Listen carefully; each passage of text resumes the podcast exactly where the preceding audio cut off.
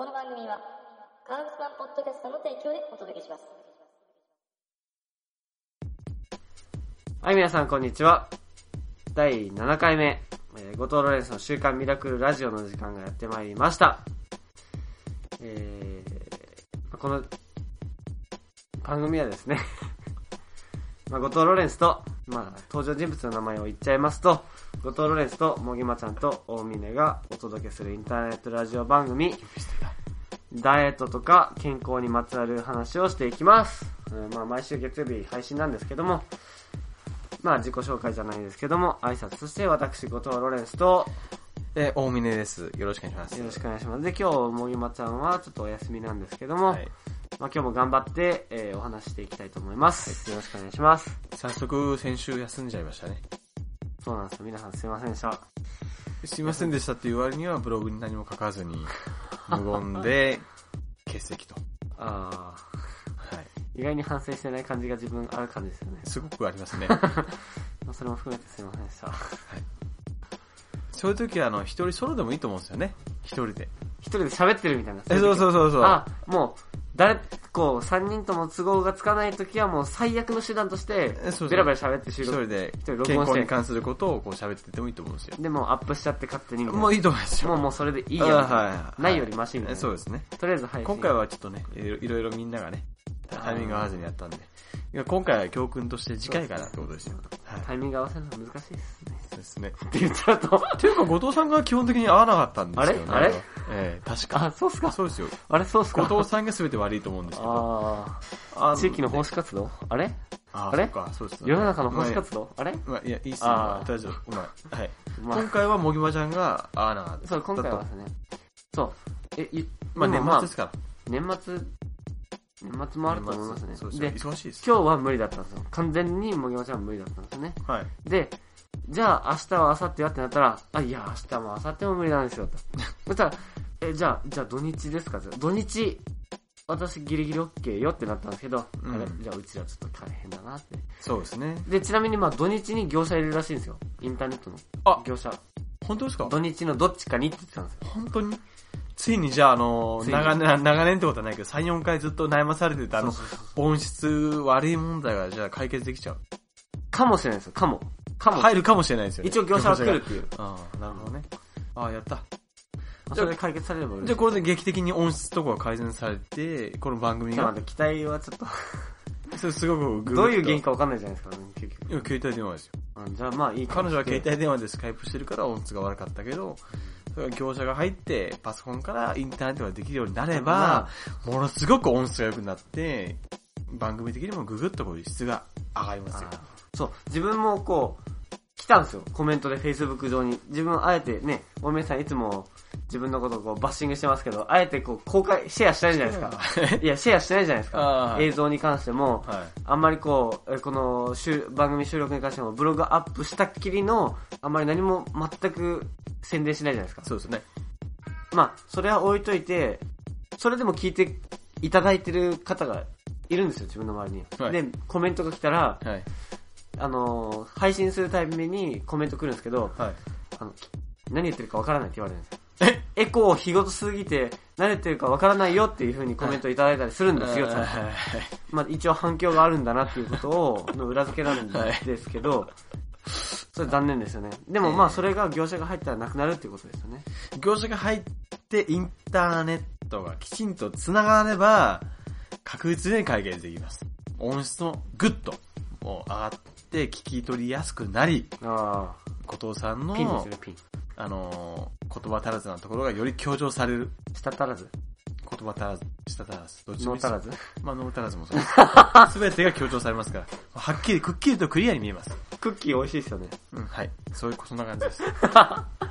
まあいいや。はい。で、今回ほら、あのー、なんだっけ、前回牛乳か何かについて話したじゃないですか。そう。牛乳ね。牛乳覚えてますか？覚えてますよ、もちろん。?2 週間近く前ですけど。ええ一回撮りましたね。はい。牛乳について話したんですけど、その後僕、Facebook の方でね、ちょっとあのー、アドバイスというかわかんないけど、まあ、コメントいただいた感じで。コメントでね、うん。豆乳、牛乳は飲まないんだって話を書いたら、はいえー、豆乳を飲んだ方が、じゃあ豆乳を飲んだ方がいいって言われたんですよ。はい。で、それで、えー、まあ今日ね、はい。たまたまその、大手なスパ、スーパーに行ったことは、行ったんで、買ったんですね、豆乳初めて。はい。まあそしたらすごくまずくて、まずい無無調整のやつ買ったけど飲めなくあ。て、無調整はね、はい。あのー、なんだろう、本当にこれ体にいいのかなと、僕あんまり調べずに行ったんで、あれなんですけど、こ、なんていうかな、な、なんだろう、その、本当にいいのかってまず一つ、一つと、あとそれで調べた時に分かったのが、豆乳ってほら、なんかこう、牛乳はね、うん。まあ、まあ前回言ったみたいに、はい体にいいことばかりじゃないとかっていうのはいいんですけど、はい豆乳ってあんまり悪いところって伝えられてこなかったじゃないですか。えだけど最近のニュースで、と豆乳のその、アレルギー、えはい。アレルギーで結構問題になっているということを聞いて、はいはいはいなんだよ豆乳もかよってちょっと思ったんですよ僕はアレルギーないからいいけどね。はい。でもそこら辺を踏まえると結局じゃあどっちもどっちじゃねえかってちょっと思ったんですが、ニュースだり。後藤さん的にはど、ファイナルアンサー的にはどっちなんですか？自分、自分はですね、まあ、アレルギー反応が出てしまった人に関しては、やめてほしいんです。アレルギー反応が出てしまったらですね。もう一回出たら、絶対にもう、二回も三回も絶対なることないんで、えそしたら牛乳に行けということですか？あ、例えば、じゅえー豆乳を飲んで出ました。牛乳を飲んで出ません。そしたらまあ牛乳飲んでいいと思うんですけども、要は豆乳と牛乳をの飲む理由ですよね。うん。どういう理由？カルシウムを取りたいから飲むんであれば、まあ牛乳とか豆乳以外にもカルシウムを取る理由があると。うん。それ以外の理由、例えばタンパク源を取る理由であれば、あえて無理やり牛乳を飲む必要もない。ああ。要は飲む、飲み物ではなくて食べ物から摂取してもいいんじゃないかってことでしょそれ。そうですね。あの、一応牛乳とか卵っていうのは完全食品って言われているんですよ。まあ最近では牛乳が完全食品じゃないっていう風に言う人も多くなってきてるんですけども、それでも一応牛乳と卵は完全食品って言われてるんですけども、それが取れなくても、完全な栄養素、栄養バランスを、えー作っていくことは可能なんですよね。だから、牛乳取んなきゃいけない、卵を食べなきゃいけないっていう、うん、執着は必要ないんですよ。で、豆乳もしっかり。豆乳を飲んでアレルギー出たであれば、豆乳を飲まなきゃいけないっていう脅迫観念は全くいらないです。え、でも出なかったら、はい。豆乳ってのはいいものなんですよね、きっと。あきっと？いやきっ、とね。もし、じゃあ、じゃあ今度は前提として豆乳を飲んでアレルギーが出ない人。であれば、自分の、えーまあ人それぞれいろんな意見、その専門家の意見はあるけど、まあ私の意見としては豆乳は牛乳より進めたいですね。豆乳は。で、それはなぜかというと、一つは、あの、動物性の牛乳を飲むと脂質が多いんですよ。まあ、ダイエットとか健康に関してはですね。うんうんうんで。豆乳をガンガン、うん、ああそれ重要じゃないですか。そうですね。で、あのーえ牛乳を飲みすぎると、えーさっき言ったみたいに脂質が多い。うん。で、えーと、なんだっけな。脂質が多くなりすぎちゃうと、太りやすいですね。ダイエットに関しては。うん、うんももちろんね。で、例えば美容とかに関しては、例えば女性だったらイソフラボン要は女性ホルモンに近いじゃないですか。え？知らないです、えーそうなんですか、まあ、大豆製品っていうのはイソフラボンっていうのがあって、女性ホルモンのエストロゲンに近い成分って言われてるんですよね。だからまあ女性ホルモンを活性化するって言われてるんですけども、うん。まあそれが必ずしもエソフラボンが女性ホルモンに完全に転化するわけではないんですけど、一部はするってことですか？そうですね。うんあの、近いから、うん。そういう作用がある。いや、じゃあ男性にはどうなんですか？いや、でも OK です。男性も OK です。あ OK なんですか？はい。もう一つ言えるのは、あのー豆乳を飲むっていうのは、他のミネラル分も多いです。うん。例えば。えーマグネシウムとか。お、あ、マグネシウム入ってるんですか？マグあの、にがりとかを作るときに、うんマグあのマグネシウム入ってます。で、あああ。あありますあーと豆腐、豆腐ですよね。元々の部分。ええグルコのデルデルタクラフトンとかね。あ、じゃあ、なになになにこれグルコのデルト、まあよくわかんないですけどグ、ルコのデルタクラフトン。豆腐初めて聞きまし豆腐を使う、まあ、あの、にがり成分に入ってるやつですた。。あ、じゃあ多分そうかもしれない。それを添加すると、豆腐になっちゃうみたいな。浄化するっていう。あ、じゃあまあ新しい情報。まあ、まあ、な習いました、昔。はい。じゃあありがとうございます。はい、ずっと喋ってましたもん。グルコのデルタクラフトン。グルグルグル呪文ですねグ。ルコのデルタクラフトン。呪文ですね。はいはい。まあ僕らの地元の方では海から海水ね、引っ張ってきて入れてたんで、別にそのグルコのデルタクラフトン とか関係なく、苦手とか関係なく普通に海水使ってましたけど、ねえ、海水いいですね。まあ、ナチュラルなやつをね。はい。確かに、なんな、何の話でしたっけ？豆乳アレルギーから始まったんですけど、ああ、そっか。うんいや、待ってください。豆乳、え、結局豆乳って、え、脂質が低い、少ない、ない、ない、ないって言うんですか？ないわけではない。ないわけではない。低いです。低い。はい。で、他にはメリットは？あの、まあ、メリットの話の前に、もちろんこれダイエットの話ですよ。まあ、ダイエット関連ですよね。ええうんダイエット関連の前に、一応、豆乳と牛乳を比べると、動物性と植物性って完全に大きなジャンルが分かれるじゃないですか。はいはい。で、あのー一応体にいいって言われてるのは、玄米菜食ってわかります？いや、何？玄米？玄米菜食って、まあ、そうしベジタリアンみたいなものね。あ。あ、はいはい。あの、植物に含まれてるもので、かなり、体に有用なむものが多いんですよ。はい。細かいこと言っちゃうとあれかもしれないですけど、まあ、最近注目されてる、えー、第6、第7か？えーと、第3が脂質、糖質、タンパク質、でその中にビタミン、ミネラル、食物繊維が入っての第7がフィファイトケミカルの第8が食物繊維ですか？食物繊維が入ってますね。その次に新しく発見されたのがファイトケミカルで、え、ファイトケミカルって何ですか？食物繊維じゃないですか？ではないですね。はい一応、食物、えー植物性の食べ物に含まれてる色素系のものですね。はっていうふうに言われてます。いや、植物がなぜあそこまでずーっと生存できるかっていう元々ですよね。え何十年、何百年で生きてる植物も多いじゃないですか。木とか。はい。まあ一瞬で、一日で終わる植物もありますけども、植物に含まれてるそういう成分がファイトケミカルって言われてます。漠然としてますけどもね。うん、まだまだ分かれてないですよね。わうん分かれてないです。えで、まあ、豆乳に戻すと、豆乳がなぜ体にいいかですよね。え。うん。で豆乳は、まあ、無駄な、さっきみたいに、無駄な脂質がないと。うん。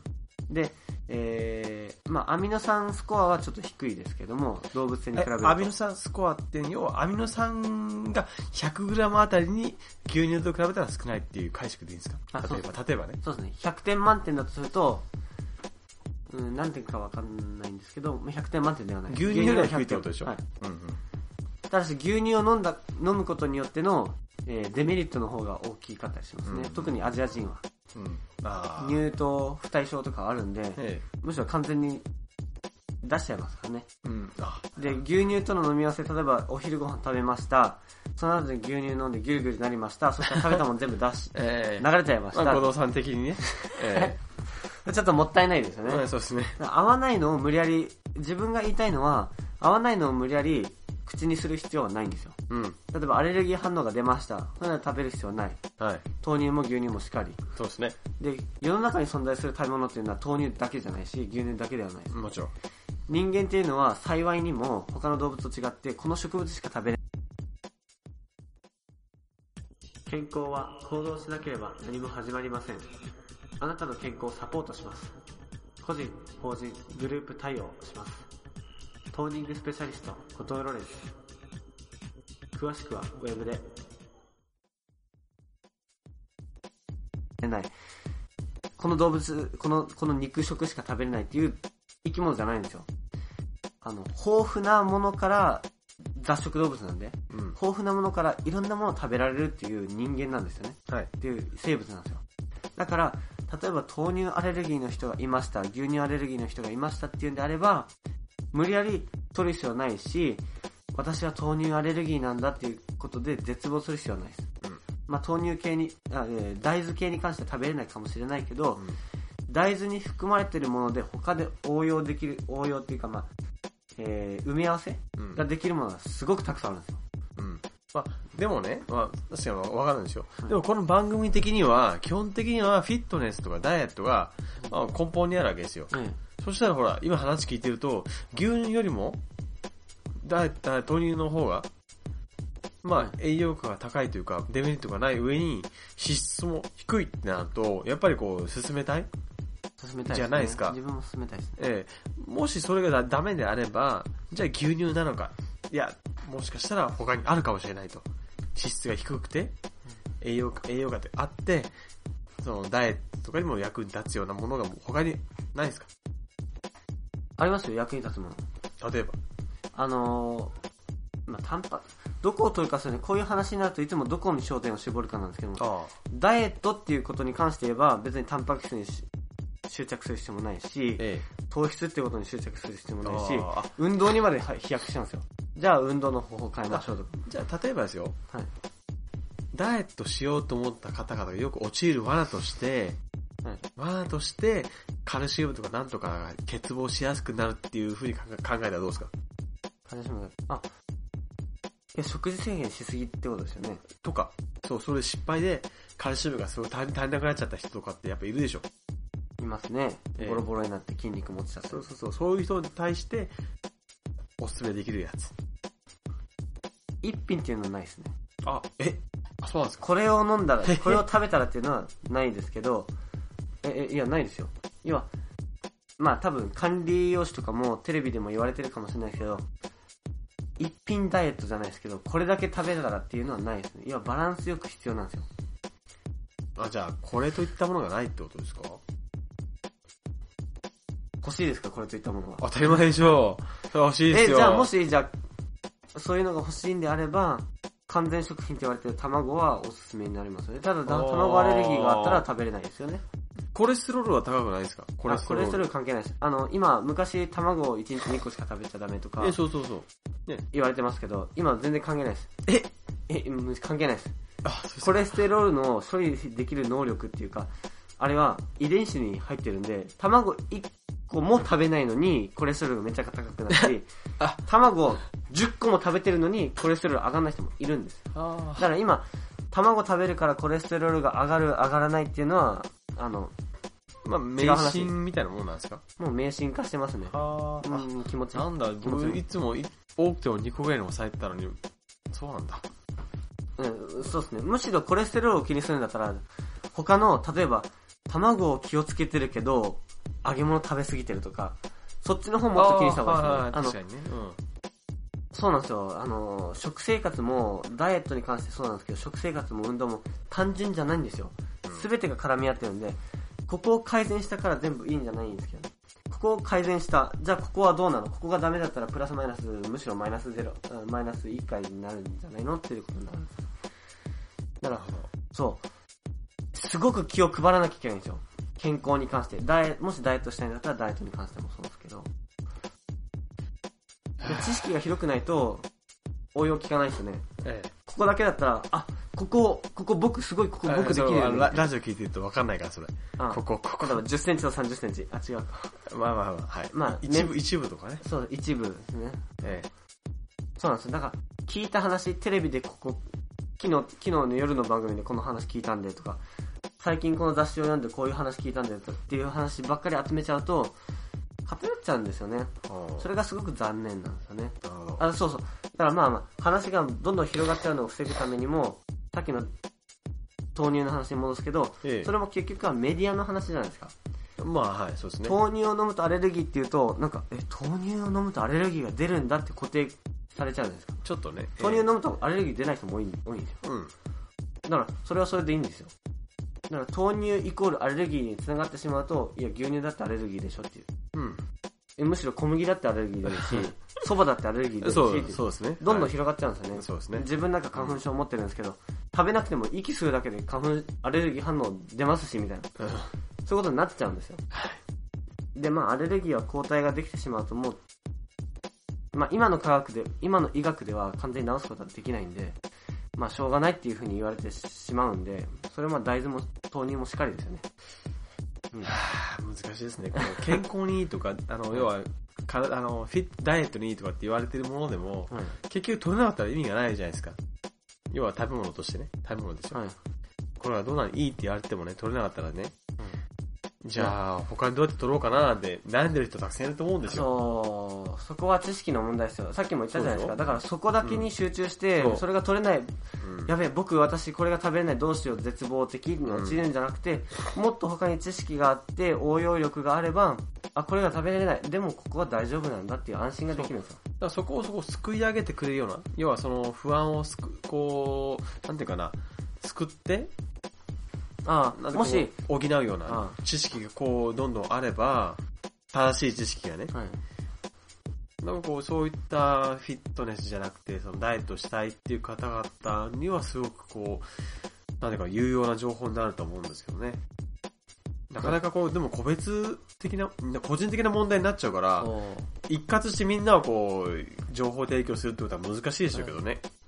しかも幅広いですよ。だって今のこの与えられた条件だったらすごく広いですよ。要は、じゃあサプリメント OK なのか、サプリメント OK じゃないのかっても入るじゃないですか。うんもしサプリメントまで OK っていう話で話してくださいって言われるんであれば、じゃあもっともっと簡単になっちゃいますよね。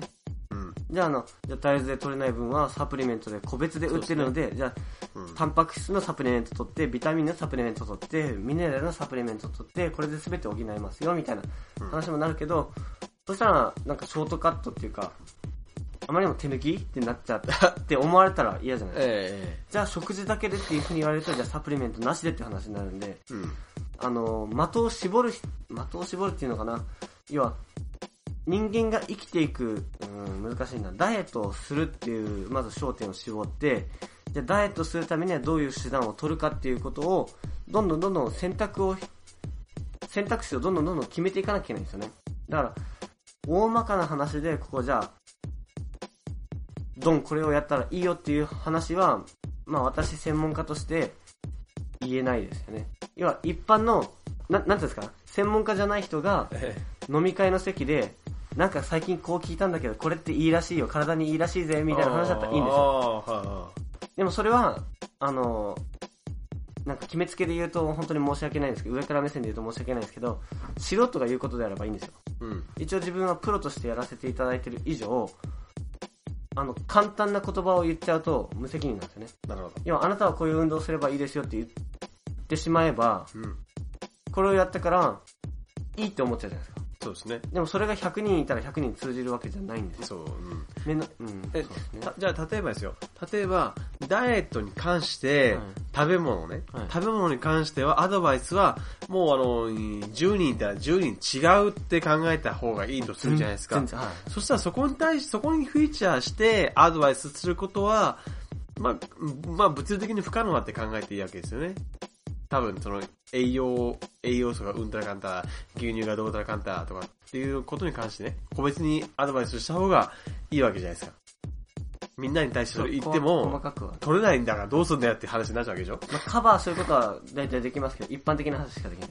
ええでも、だ例えばそれが万能じゃないだとしたらね、この番組的にね。でも、フィットネスっていう運動自体は、ほぼほぼパーフェクトって考えていいんですか？例えば。おー、来ましたね。え、来ました来ました。この番組番組の本質にかかる部分ですからね、今。フィットネスの運動ってきましたね。そう。だって運動あってほら、い今言ったみたいに合わないに合うって、まあはい多少あると思うんですよ、それはもちろん。はい。でもやったら毒だってなっちゃったら問題でしょ？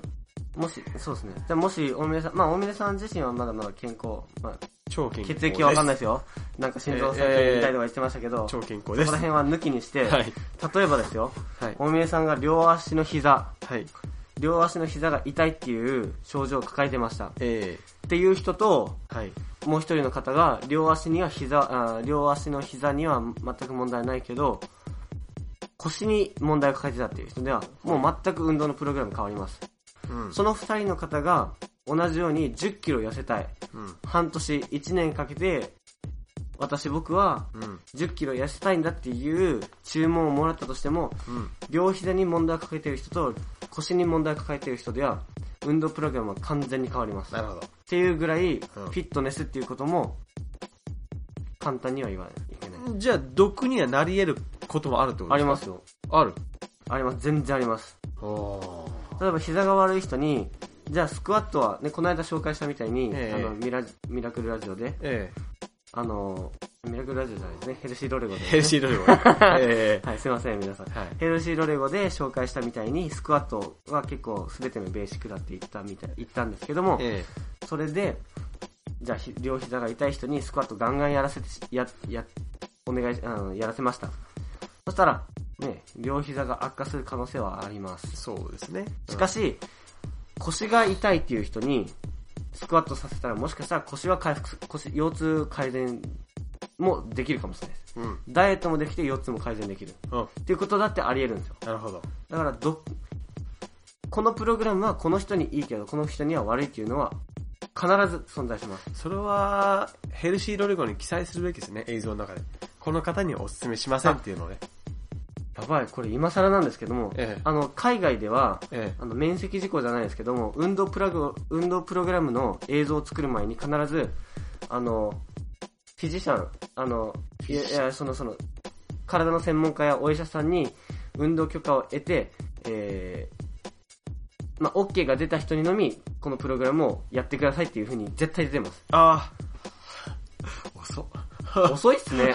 まあ、今、今、ちょっとこう、今、あえて言いますけども、じゃあ今度から。そうですね、このえー感じで次回、次回。あの、要はこれが全てつ、今まで紹介したものが全ての人に万人受けするものではないっていうことで、さらに言うと、今現在、既往症って言って、何か病をお持ちの方だとか、怪我をお持ちの方だとかが、これをやったことによって症状が改善するっていうプログラムでもないですし、まあそういう可能性もあるけども、そういう目的でもない。さらに、えー主治医がいるのにもかかわらず、主治医の言葉に反してもそのプログラムをやるべきではないんですよ。まあね、うんいや、今回のヘルシーロレゴとかもそうですけど、はいまあコンビラジオもそうですけど、はい基本的には、もぎまちゃんを痩せ痩せさせることあ、がそうそうそう。主な目的ですからそうね森山ちゃんえに焦点します、ね。一応そこら辺はまあ書いてますから、は念のためにそのさっき言ったようなことも書きま、今度から書きましょはい。う。